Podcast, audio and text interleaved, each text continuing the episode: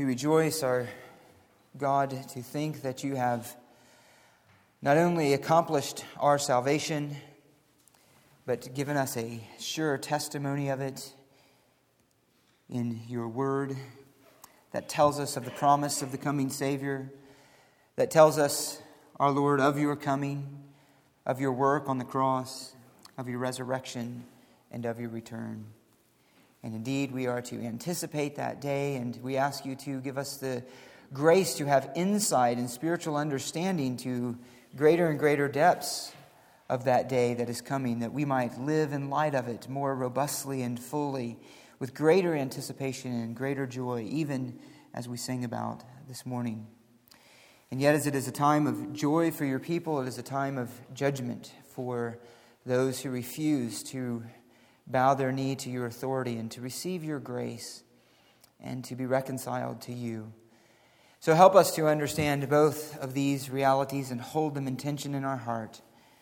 And we pray that you would even clarify that for us this morning as we look at Matthew 24 and your very own words uh, speaking about this day.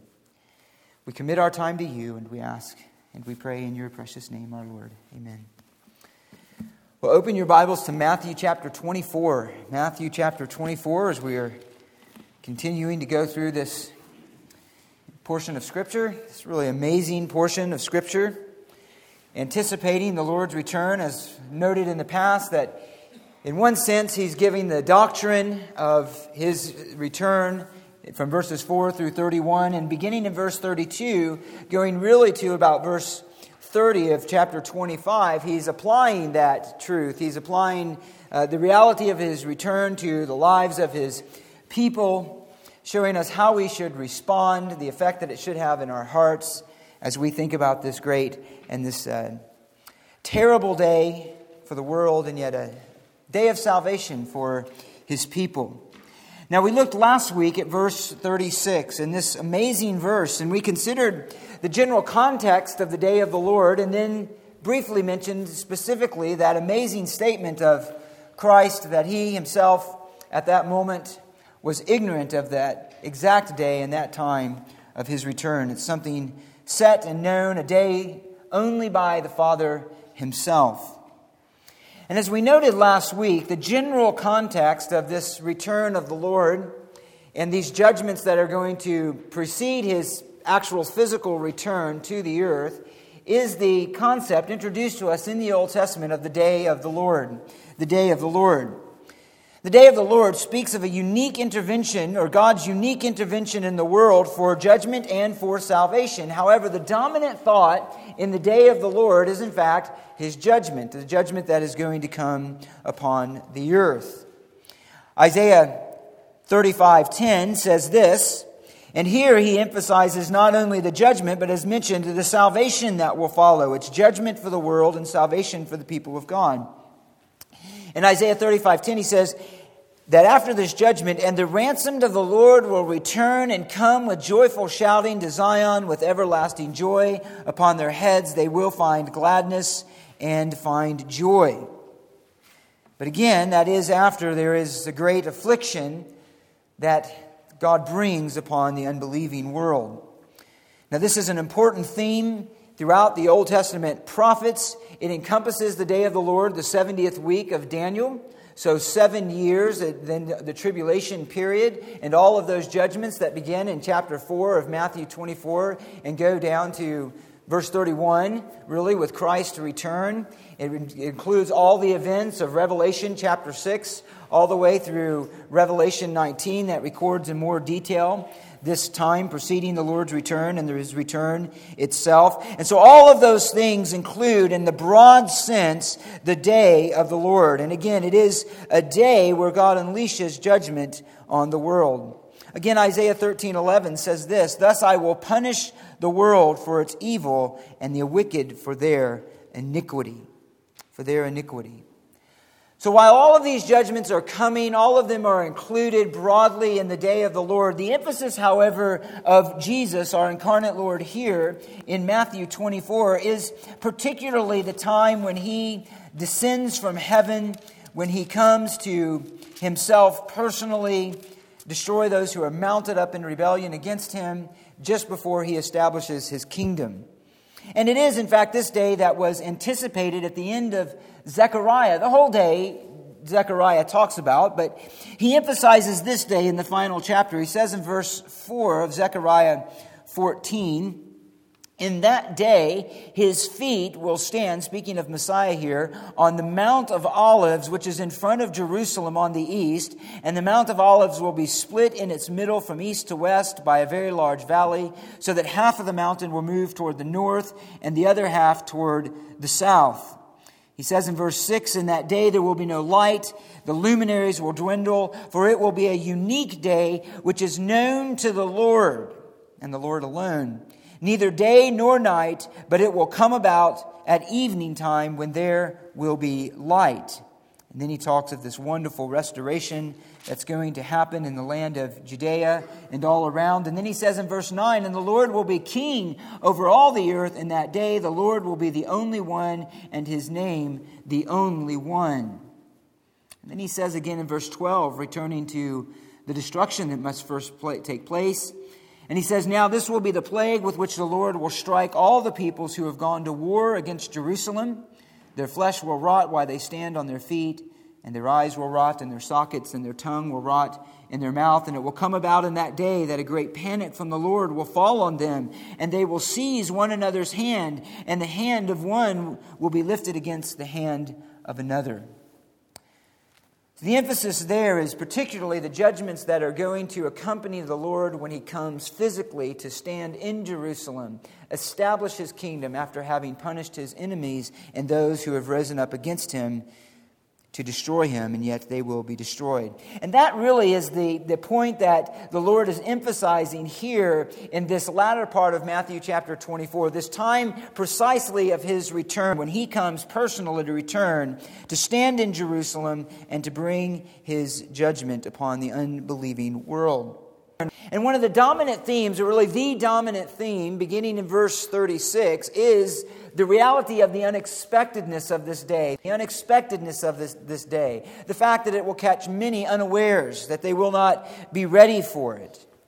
And that was the point that Jesus was emphasizing in verse 36 when he said, Not even the, no one knows this day, the exact timing of this day, not even the angels of heaven, nor the Son, but the Father alone. He's emphasizing there then the unexpectedness of this day, the unexpectedness of it, and that's what he's going to draw our, our, attention to this morning. So let me read for you beginning at verse 36, and then we're going to stop at verse 41. Let me read to you from verse 36 to verse 41, and then we'll look at it a bit more closely. Verse 36. But of that day and hour no one knows, not even the angels of heaven, nor the Son, but the Father alone. For the coming of the Son of Man will be just like the days of Noah. For as in those days before the flood, they were eating and drinking, marrying and given in marriage, until the day that Noah entered the ark. And they did not understand until the flood came and took them all away. So will the coming of the Son of Man be. Then there will be two men in the field. One will be taken and one will be left. Two women will be grinding at the mill. One will be taken and one will be left. Now, we noted last week in verse 36 that this was going to be a day that was going to come unexpectedly, that it was going to come with great judgment. And that is, again, what we will emphasize this morning, or the Lord will, but particularly with an illustration, a parallel with the days of Noah. So it is a day that's going to come suddenly, it is a day that's going to come unexpectedly. And that, again, is the main point of Jesus. And the larger idea here, then, or exhortation, is that you should always be prepared, to always be ready, to anticipate this day as if it could, as we sang this morning, happen any moment. And the idea is because you don't know when you will be made to do just that, to stand before the Lord. And at that moment, it is finalized. So, whatever spiritual condition one is on that day is the condition that they remain in forever, either guilty or forgiven by the blood of Christ. Let's notice in verse 37, briefly here, then the comparison that he makes. He says, For the coming of the Son of Man will be just like the days of Noah. He's making an obvious comparison here, then, between the time of the days of Noah, when the flood came upon the earth, and the time that is yet future to us, when Christ will return and bring worldwide destruction on the earth. Each day of judgment, each point is in response to the wickedness and the rebellion of men on the earth. So, to begin, I want to make an important point to set the context for the very idea of judgment itself, for the very broad concept of judgment itself, but particularly these universal judgments, these cataclysmic judgments, these, these absolutely encom- all encompassing judgments on the world. Now, we would note up front that this is a difficult and a heavy point. But it's one that we must grasp when we think about the judgment of God. Because of our fallen thinking, our tendency to always begin with thoughts of ourself, and secondly, of thoughts of God's judgment. Sometimes there's a sense almost it could be of the unfairness of this or what rightness of God would have to do this. But yet, that's exactly the wrong way to think. So I want to note up front namely the justice of God in his judgment, God's ownership of all things as holy creator, and man's guilt and worthiness of being judged is a reality that begins in Genesis chapter 3 that we have read recently. Ever since that moment of Genesis chapter 3, where sin has entered into the world, God's wrath has hung over the rebellion and the corruption of men. It's held over them, their head.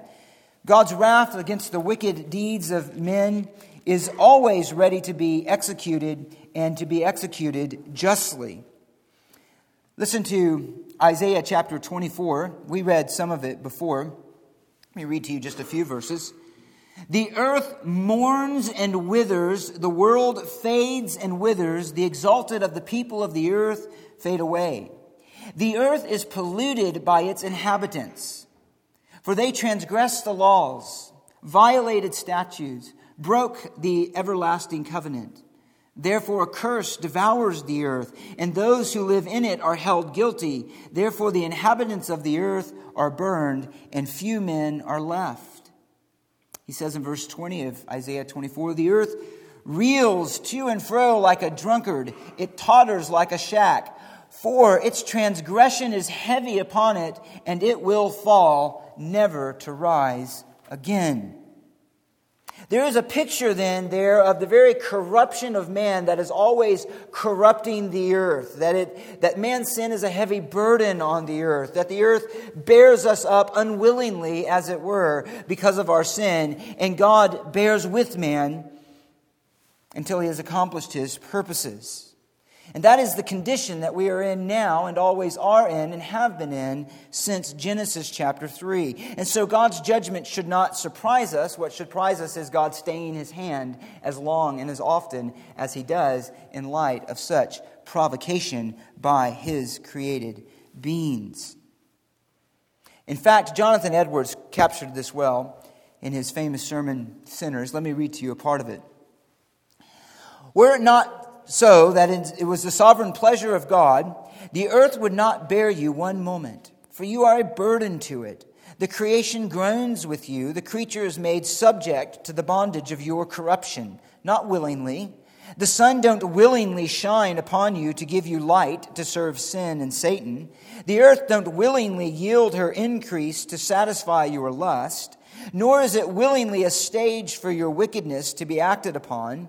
The air don't willingly serve you for breath to maintain the flame of life in your vitals, while you spend your life in the service of God's enemies.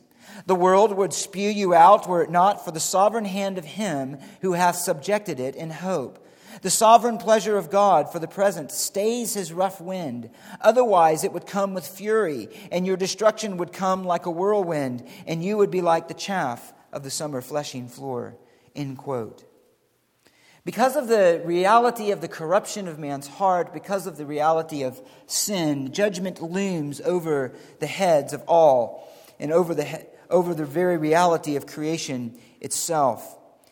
And God, as as Abraham said in Genesis 18:25, is a righteous judge. And will not the righteous judge or the judge of all the earth do what is right? And he will, and he does, even when he judges in such cataclysmic and universal ways.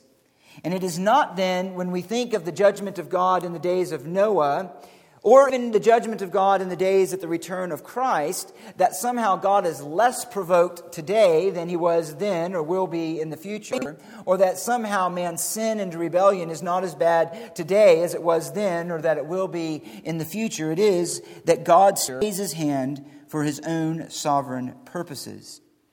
In fact, Paul reminds us when he preached the gospel in Athens, he proclaimed to those philosophers, if you will, that God has set a day in which he will judge the world in righteousness according to his own righteous standard. So this day has been set, and he will again judge the world, this time in fire. It is a day set and known to God alone, but will be known to all men when he actually brings the judgment to the earth.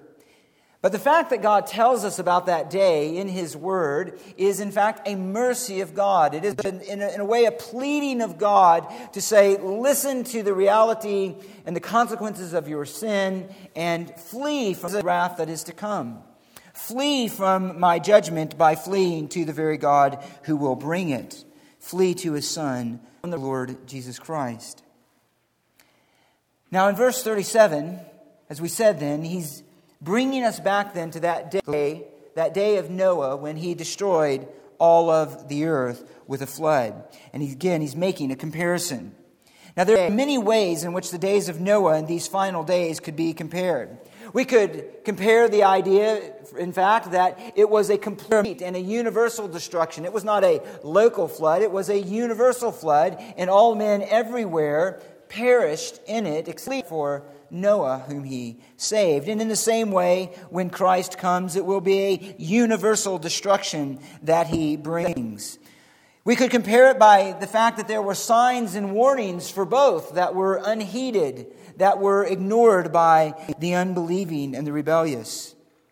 We could mention that it was both a time of great wickedness, both then and the time when Christ returns. It was a world full with violence and immorality, and we've understood the characteristics of the kingdom of the Antichrist and the world at that time. And God has told us many times in His Word that men will be lovers of self, lovers of pleasure, lovers of money, so on and so forth. That it will be a time of great immorality because they will worship the creature rather than Creator, and all kinds of wickedness and all manner manner of wickedness will prevail.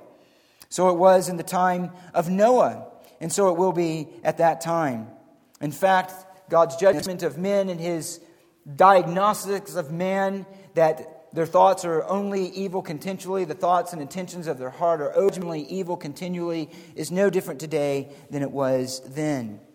And in fact, in 1 Peter 3.20 and 2 Peter 2.5, we won't turn there now, when he's talking about those very days when Noah, when God did bring the flood in Noah's day, that it was a time of ungodliness, it was a time of wickedness, it was a time of great iniquity.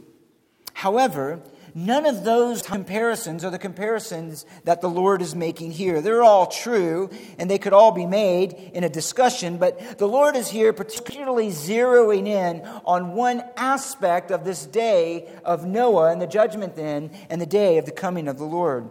And it is this that it was unexpected. That it was unexpected. The judgment that came upon the unbelieving world of that day took them by surprise. They were not ready for it. They were not thinking that it would come when it did, and yet it did. And that's what he describes here. Look at verse 38. For as in those days before the flood, they were eating and drinking, marrying and giving in marriage until the day that Noah entered the ark. The picture here is that they were going about normal life as if destruction were not looming as if everything that God had basically declared through Noah was not going to happen. That Noah was the one that was the fool, and they were the ones that were the wise. They went about life as if the destruction that was coming upon them was not a reality.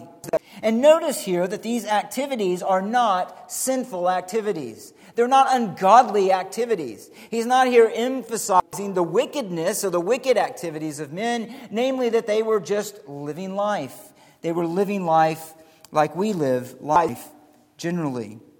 They were not expecting death, and they certainly were not expecting the judgment that God was going to bring. And as it was before the flood, so it will be before the judgment of Christ's return. Now, before going on here and really getting to the heart of what the Lord says, there's, there's two questions that need to be asked and that rise up in our mind. The first is this if he is referring to the time just before the return of Christ and I'm arguing that he is, referring particularly to the time when Christ will appear physically from earth. Again, it is comparing the coming of the Son of Man, which he's just described in verses 29 through 31. But if he's addressing that time, then the question arises how can men be going about normal life in light of the great judgments that are described in Matthew 24 through 28 and in Revelation 6 through 19? How could they be going about normal life. And we would also ask if the period is marked off as seven years, three and a half years from the abomination of desolation in verse 15, how is it then unexpected? Let me deal with the first of that. Begin with the first question. How could there be normal activities during the judgment described during the tribulation? The amazing reality is that in the tribulation period and by John himself, these normal activities in normal life are described as taking place.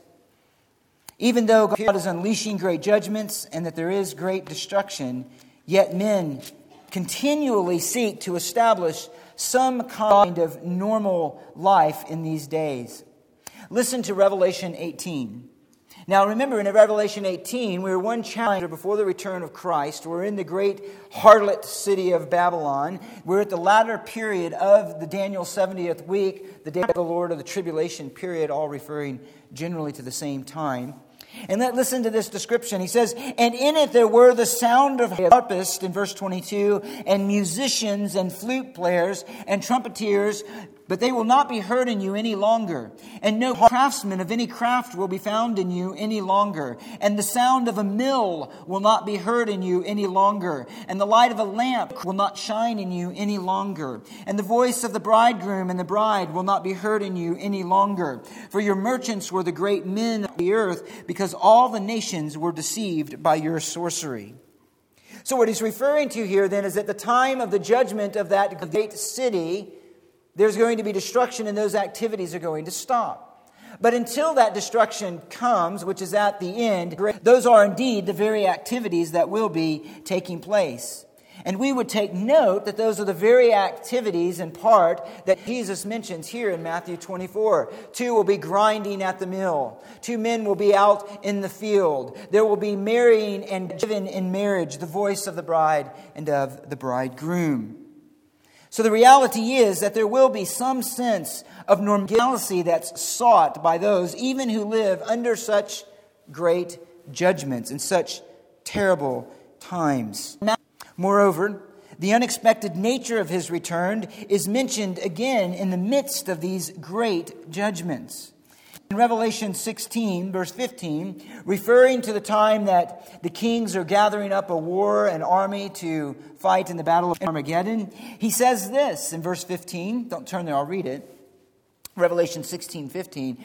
Behold, I am coming like a thief. Blessed is the one who stays awake and keeps his clothes, so that he will not walk about naked, and men will not see his shame. The point there being that even in the midst of these judgments, he gives the warning that this time is going to come unexpectedly. It's going to come like a thief, and you are to be prepared. So, this is a time when there will be some normal activities during the great judgments of God. They will be seeking some sort of normalcy, as odd as that seems even to us. But the second question is this How could it be so expected? How could it be unexpected? And this answer then gets to the heart of the indictment. This really gets to the heart. of what he is here revealing about the nature of the sinfulness of men and the nature of the sinfulness of men that was apparent during the time of his return. And not only then, but throughout the ages. The answer is this they were willfully ignorant until Noah entered the ark. They were willfully ignorant. In other words, their ignorance was an expression of their rebellion. Their ignorance was itself an expression of the corruption, the very corruption that is inciting the wrath of God that He's bringing to begin with. To say that it was unexpected does not mean that it wasn't foretold by God or that there was no warning. And that's the important point. Those things that were given by God in a sense to prepare them, that should have awakened them, in fact, only proved to be further evidence of the hardness of the heart of man by ignoring them.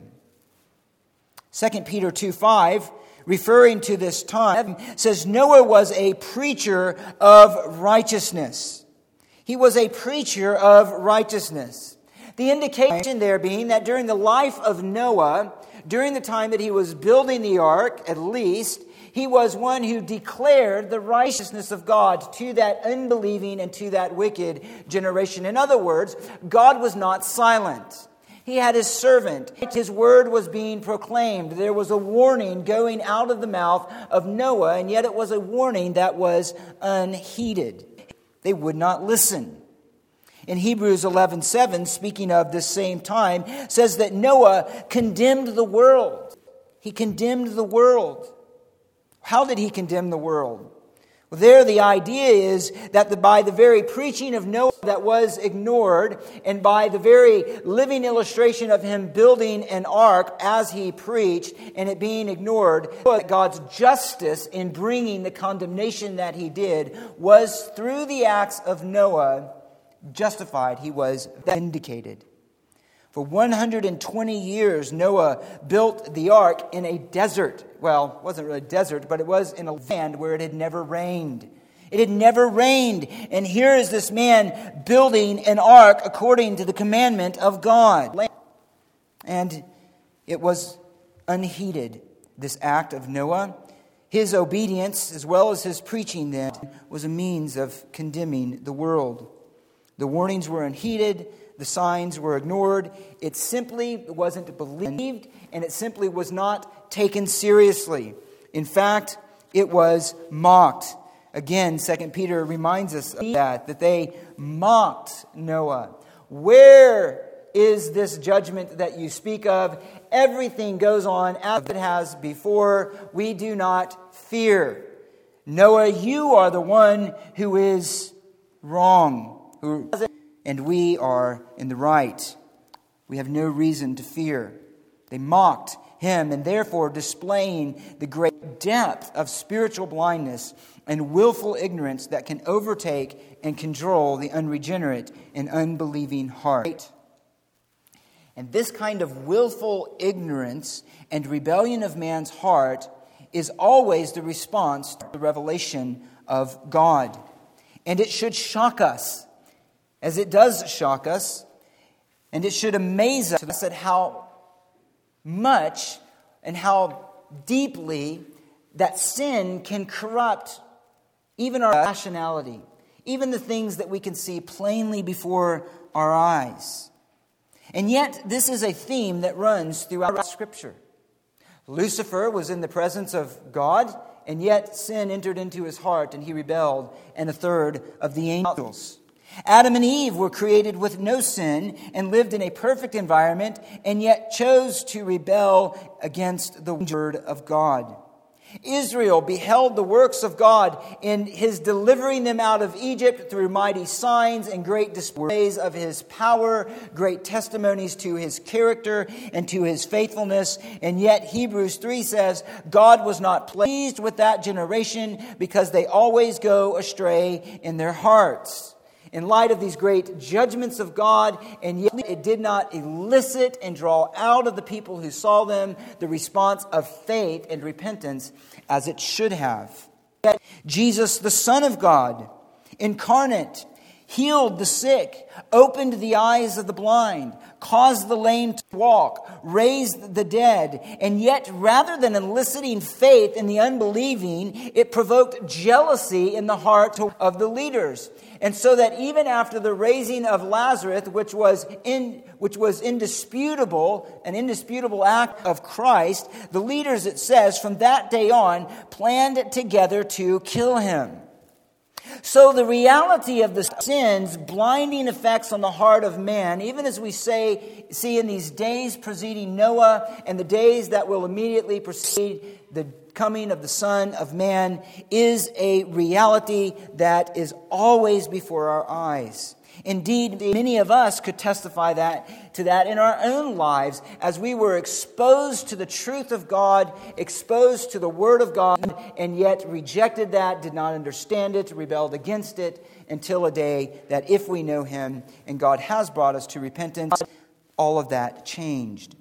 So, when the Bible talks about the reality of our fallenness and the depth at which sin corrupts our soul and renders us guilty before God and provokes from Him wrath, when the Bible tells us about all that thing and that message goes out of the mouth of God's people, the unbelieving ignore it, as they did in the days of Noah, mock it, treat it with indifference, and in its place tout instead personal or human goodness or ingenuity or power or strength.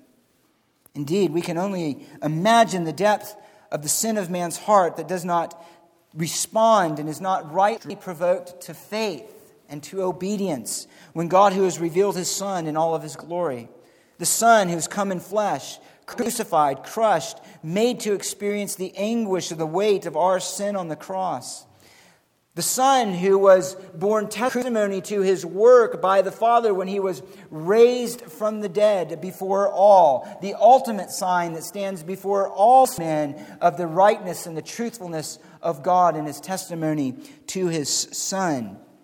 And yet, to hear that, the unregenerate might think it's a nice thought, might respond with some admiration or they may ridicule and mock or treat with indifference, they see no glory to respond to.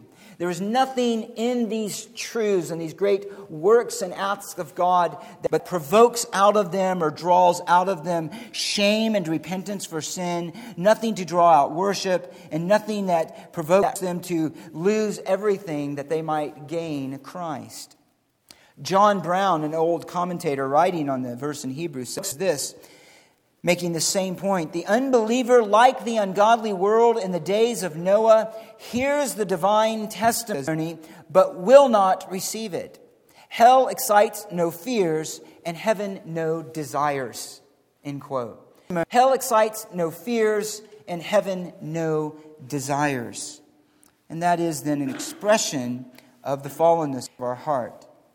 And that is precisely why it was unexpected to the people in Noah's day. Because of the hardness of the heart, because of the corruption of the heart, there was a refusal to respond to the warning and to the word of God. And I would suggest to you that there are some who are maybe sitting here, some who may hear the preaching of the word of God, who are sitting on the fence, who know the truth about the testimony of God toward his Son, who have felt the reality of their sin at times, but will not come all the way to Christ. There are some who are hiding behind a false sense of religion. There are some who are hiding and finding comfort in some sense of their good works or their goodness. There are some who hide behind the fact that they are friendly or accepting of the Christian religion. Some have created their own version of the gospel or have their own personalized, self styled theology that they think will be adequate in that day and they think will protect them from the day of wrath. But the warning here is that it won't. It will not. As Jesus said in Luke 13 3, I tell you, unless you repent, you will all likewise perish. Let me make this point once again by borrowing from Jonathan Edwards. This is a rather lengthy quote, but I wanted to give it for some context. Listen to his words. All wicked men's pains and contrivances they use to escape hell while they continue to reject Christ and so remain wicked men don't secure them from hell one moment. Almost every natural man that hears of hell flatters himself that he shall escape it. He depends upon himself for his own security. He flatters himself in what he has done and what he is now doing or what he intends to do. Every man lays out matters in his own mind how he shall avoid damnation. But the foolish children of men do miserably delude themselves in their own schemes and in their confidence in their own strength and wisdom. They trust to nothing but a shadow. The bigger part of those that heretofore have lived under the same means of grace and are now dead are undoubtedly gone to hell. And it was not because they were not as wise as those that are now alive. It was not because they did not lay out matters as well for themselves to secure their own escape. If it were so that we could come to speak with them and inquire of them one by one whether they expected when alive, and when they used to hear about hell, or ever to be the subjects of that misery, we doubtless should hear one and another reply as such. And no, I never intended to come here. I had laid out matters otherwise in my mind. I thought I should contrive well for myself. I thought my scheme good. I intended to take effectual care. But it came upon me unexpected. I did not look for it at that time and in that manner. It came as a thief. Death outwitted me. God's wrath was too quick for me. My cursed foolishness. I was flattering myself and pleasing myself with vain dreams of what I would do hereafter. And when I was saying peace and safety, then sudden destruction came upon me. End quote. And that is the very idea. That is the idea of what will come upon this generation, but in fact, it is the idea of what is threatened to all men who will eventually die at the appointed day. At the appointed day. They refused to listen to the warnings and the Word of God. And so it is to many today, some maybe in this room. And yet, it came upon them suddenly, and it came upon them in a manner that was final and that was absolute. Listen again to what he says. Until the day, until the day that Noah entered the ark, verse 38. And they did not understand until the flood came and took them all away, so it would be with the coming of the Son of Man. The flood here, again, coincides with the physical return of the Lord. Once Noah entered the ark and the flood came, they were no longer ignorant. They were no longer unaware and uninformed about the judgment of God. At that moment, it was fully realized as true, as real even as it is for many who die in their rejection of the gospel and yet immediately realize that it is in fact true. God is who he has said that he is, and he holds us accountable as he has said he would hold us accountable. Now, Scripture is silent on whether some, in the midst of that judgment, called upon the Lord. We might ask those kind of questions, but the fact is, the implication is they did not. And in fact, when the judgment came and took them all away, they were unprepared, unprepared because it was unexpected, and they are eternally in the state they were in which it came, at the time in which it came. The picture here is of immediate judgment, of immediate judgment. And the point is that when the Son executes his judgment on the earth, so it will be the same way immediate, sudden, unexpected, and final. There will be no other opportunities for second chances. Any who suppose that salvation could be put off until another time will be found to be mistaken. They will found to be wrong and which may in fact be why the Lord emphasizes the unexpectedness of the day, to yet just give another layer against that natural tendency of man to put things off and to think that they are secure.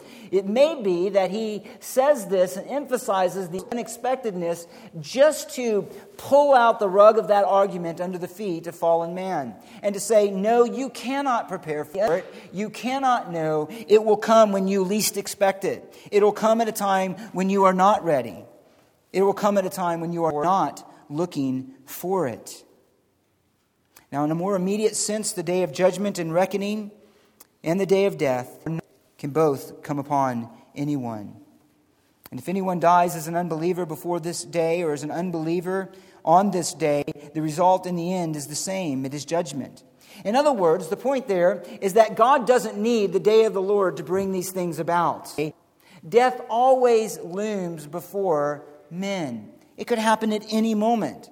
God doesn't need a, a, cataclysmic judgment at the end of the age for this warning to ring true. It's always the warning that God gives to the unrepentant sinner. Again, and lastly, let me borrow one more time from Edwards, who makes this point.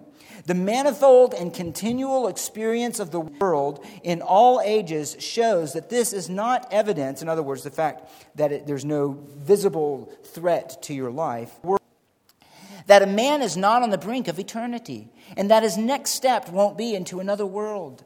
The unseen, unthought of ways and means of persons going suddenly out of the world are innumerable and inconceivable. God has so many different, unsearchable ways of taking wicked men out of the world and sending them to hell that there is nothing to make it appear that God had need to be at the expense of a miracle or to go out of the ordinary course of his providence to destroy any wicked man at any moment. Quote. And so there they were, going about normal life, not heeding and not listening to the warnings of God refusing to lay hold of by faith his word. So it will be now, and so it or is now, and so it will be till the end of the age, even in light of such stupendous and amazing opportunities given by God. Even in the midst of the tribulation, the gospel going forth, preached in fact in the whole world, and yet these will ignore it as do many who sit under the preaching of the gospel week after week and always satisfy themselves or their conscience in somehow that it will be fine with them and ignore the warnings of God. Let's note lastly here it will be a surprising day. It will be a sudden day, an unexpected day, and it will then be a surprising day. This is in verses 40 and 41. Then there will be two men in the field, one will be taken, one will be left. Two women will be grinding at the mill, one will be taken, and one will be left. It will be a surprising day because of the sudden separation that will may be made between those who are judged and those who are spared, between those who are believing and between those who are unbelieving. And that's the essential point that he's making here. But it will be a surprise. It will be a surprise. Again, the picture that he's giving here is of those who are going about normal life, as we mentioned is happening even in the last days, in Revelation 18 mentioned that. That there is a grinding at the mill, that there are two men in the field. These are normal life activities, nothing sinful about them. It's just what we do to survive. Now, this is, in fact, in one way, one of the most challenging verses to understand or interpret precisely in this section. And the question is is the one taken taken to judgment or is he taken to be with the Lord? What is he talking about here? And the main issue is this to discern is whether the Lord is emphasizing the beginning of the day of the Lord, in other words, the initial enactment of these judgments of God during these final years, or if he's referring specifically to the end of that period, climaxing with his physical return, the Lord's physical return from heaven. If he's referring to the beginning of the period, then it would in fact be a strong argument for the rapture of the church. It would in fact be a strong point to be made for God pulling out his own, the church alive at the time, on the earth at that time, and those who will come up out of the graves if it were, in fact, the beginning of the period. But we've already noted that Jesus is not referring to the beginning of the period here, and therefore he's not referring to the rapture of the church. He's referring specifically to the time of the coming of the Son of Man. Remember, the comparison is with the flood, and the flood is equal to the coming of the Son when he descends from heaven and enacts judgment on the earth. So the immediate context then to the actual judgment of the flood. The rapture, by contrast, does not consist in Christ coming all the way to the earth in judgment of 1 Thessalonians 4 13 and following, but in fact, him coming for salvation and rescue. And there is no mention there of him coming all the way to the earth, but calling up his own to meet him in the air. But here he's specifically referring to the Lord's coming all the way to earth, coming to bring judgment on those who are in rebellion against him. So then, if it's not the rapture, then are the ones taken taken into judgment, or are they taken to be saved?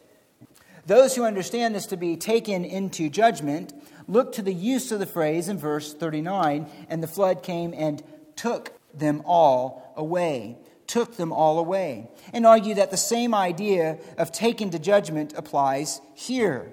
Moreover, they may, who hold that position, say that, as in Matthew 13, the angels do come and remove stumbling blocks out of the ground before the Lord establishes his kingdom. And of course, that is true. However, more likely here, I would hold, is that he's taking one to salvation, in other words, to escape this judgment that the Lord is bringing, and leaving one to experience it. In other words, the one left is not one left to enter into the millennial kingdom, it is one left to experience this coming judgment of God that Christ will bring.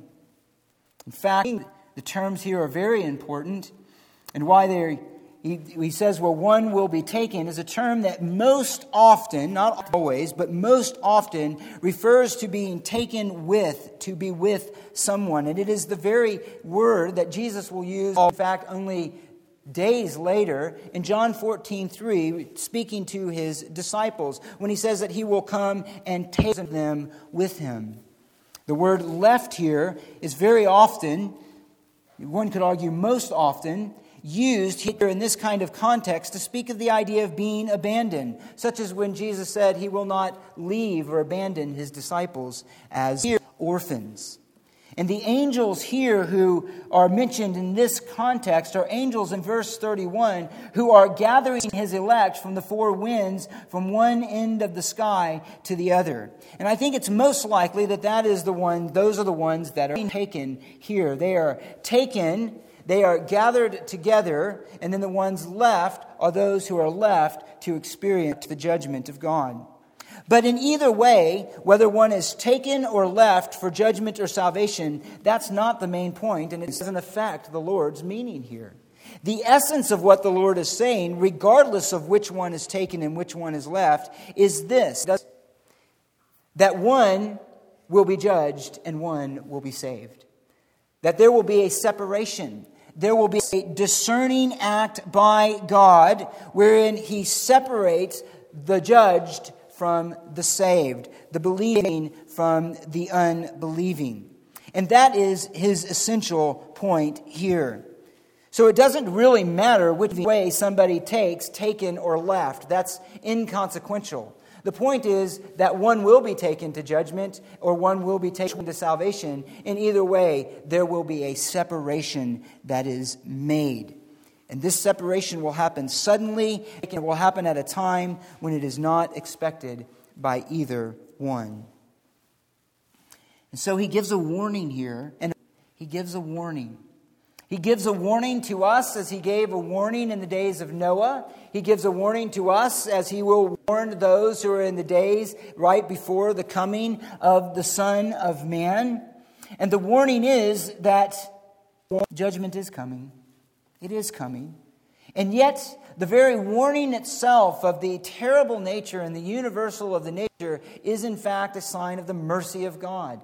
Because the warning itself is, in fact, a plea to escape that judgment, to not be a part of it, which he will emphasize again throughout the remainder of the chapter.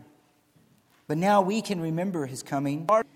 We can remember it for those of us who know Him as the salvation for the people of God, for those who anticipate His coming not for judgment, but for salvation, the revelation of Christ from heaven for the realization of the fullness of our redemption.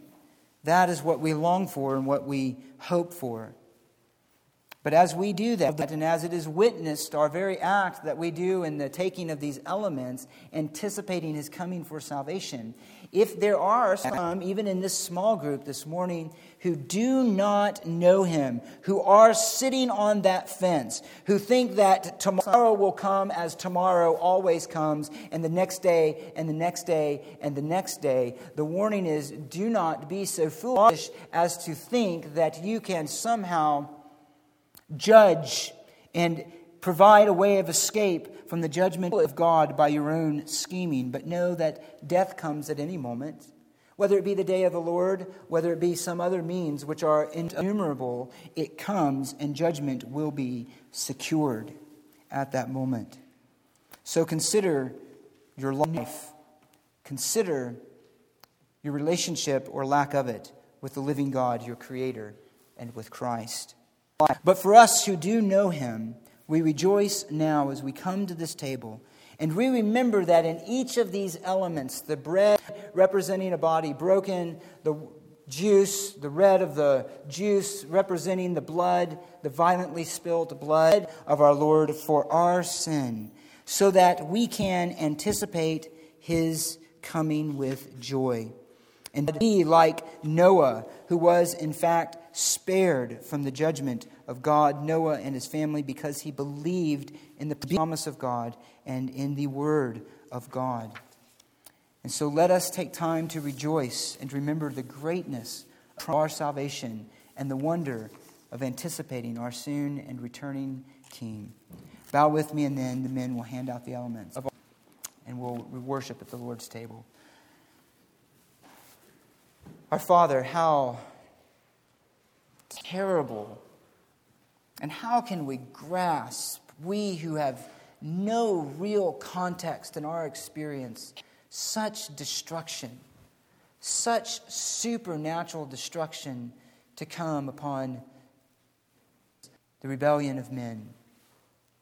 And we might indeed be tempted to think that the depth and the greatness of the destruction that is coming the depth and the seriousness of the warning that is issued is in itself a testimony to the greatness of our corruption and our guilt as fallen people. But in fact, it is not. Your word would testify to the greatest reality and expression of the depth of our sin is not the flood, and is not your return, and is not the tribulation period. It is the cross. It is that there was no other way for our sin to be atoned for, to be removed from uh, us as a burden on our back, than that you, the Holy Son of God, would have to become incarnate and stand in our place and bear it yourself for us. That, more than anything, testifies to us both of the depth of our sin and of the greatness of your grace.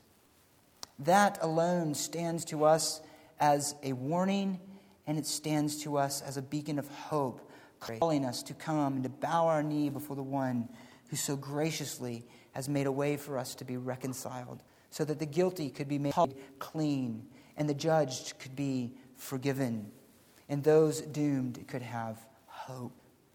And it is that hope that we celebrate this morning. It is that hope purchased for us by the blood of the Son of God that we celebrate this morning in the table. Help us, please, to have hearts of worship, of true hearts of worship and obedience as we, your people, remember together you and your great sacrifice on our behalf, our present fellowship as your children, and our united anticipation of your return. We pray these things in the matchless name of Christ. Amen.